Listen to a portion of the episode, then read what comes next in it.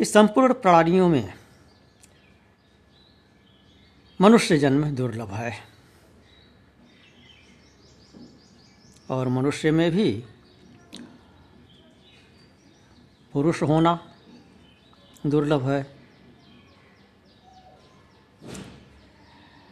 पुरुष होकर ब्राह्मण होना उससे भी अधिक दुर्लभ है। और ब्राह्मण कुल में भी जन्म मिले तो उसमें भी वैदिक धर्म मार्ग का अनुसरण करना दुर्लभ है। श्रुति कुलोत्पन्न और उसमें भी विद्वत्ता दुर्लभ है, केवल वेद पढ़ने से कोई विद्वान नहीं हो जाता है। वेद पढ़े वेद का अनुसरण करे, उसका चिंतन मनन करे, सार तत्व का भी बोध हो तो उसे विद्वत्ता कहेंगे। और इन सबसे अधिक दुर्लभ है, आत्मा और अनात्मा का विवेचन कर आत्म साक्षात्कार करके ब्रह्म रूप में नित्य स्थित रूप का जो मुक्ति है, उसे प्राप्त करना। वह करोड़ों जन्मों के किए हुए शुभ कर्मों के परिपाक के बिना प्राप्त नहीं हो सकती। मुक्तिर्नो शतकोटि जन्म सुकृति पुण्य बिना लभ्यते कोटि कोटि जन्मों के पुण्य जब उदय होते हैं, परिपक्व होते हैं, तब उनके फलस्वरूप मोक्ष की कामना हृदय में उत्पन्न होती है और वेदांत में प्रवेश होता है और ज्ञान प्राप्त करके मोक्ष की प्राप्ति होती है।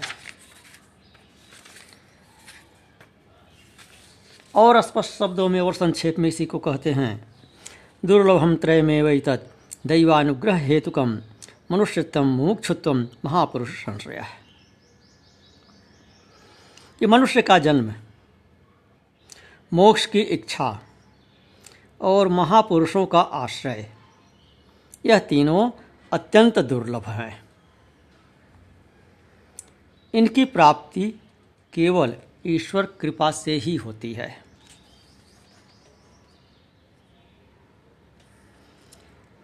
भगवान ने अपनी अचिंत्य शक्ति से, माया से, सृष्टि की रचना किया अनेक अनेक वस्तुओं की, जीवों की रचना किया। वृक्ष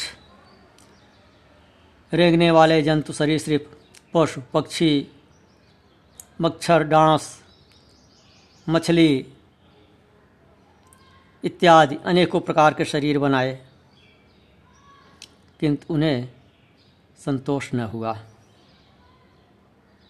छोटे से छोटे जंतु की रचना किया, बड़े से बड़े जंतु की रचना किया, किंतु उन्हें संतोष न हुआ। क्योंकि इन सब में मोक्ष प्राप्त करने की क्षमता नहीं थी।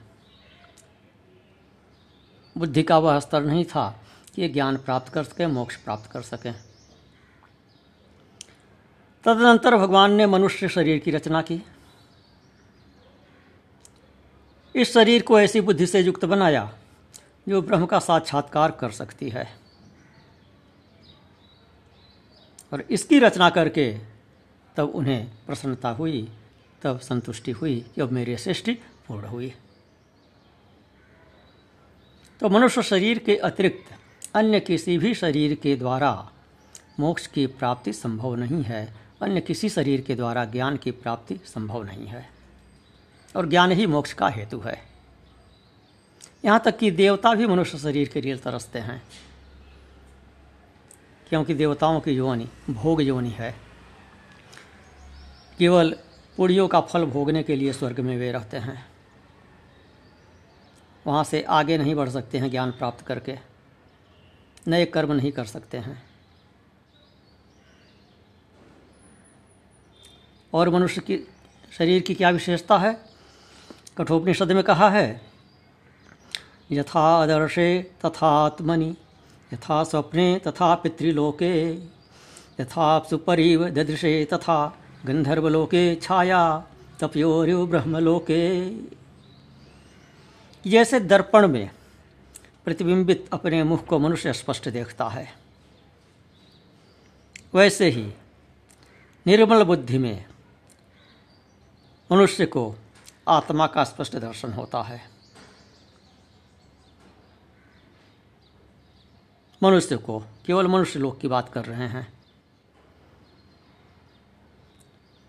और पितृलोक में क्या होता है?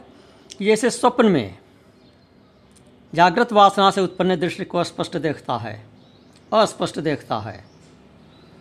वैसे ही पितृलोक में अस्पष्ट सा आत्मदर्शन होता है।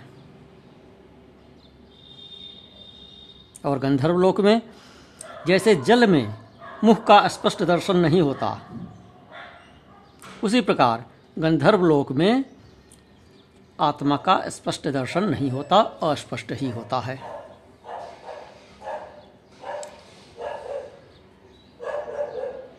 तो आत्मा का दर्शन या तो मनुष्य लोक में मनुष्य को होता है, या फिर ब्रह्मलोक में होता है।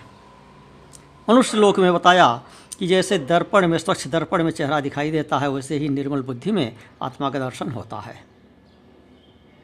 निर्मल चित्त में। और ब्रह्मलोक में कैसे होता है कि छाया और प्रकाश की भांति स्पष्ट रूप से आत्मदर्शन होता है। छाया तपियो ब्रह्मलोके। ब्रह्मलोक में छाया और प्रकाश की भांति अत्यंत स्पष्ट रूप से आत्मदर्शन होता है। तो तात्पर्य है कठोपनिषद का यहाँ कि मनुष्य लोक में ही आत्मदर्शन का प्रयत्न करना चाहिए, क्योंकि यह तो प्राप्त है।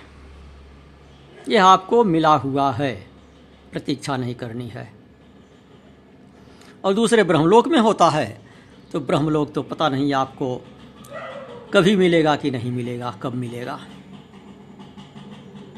इसलिए मनुष्य जीवन का सदुपयोग करके आत्मदर्शन कर लेना चाहिए। निर्मल बुद्धि केवल मनुष्य शरीर में ही संभव है, अन्य देहधारियों में नहीं। इसीलिए देवतागण भी मनुष्य जन्म प्राप्त करने के लिए लालायित रहते हैं और उसमें भी विशेष रूप से भारतवर्ष में। भारत, जो ज्ञान में ही रत हो।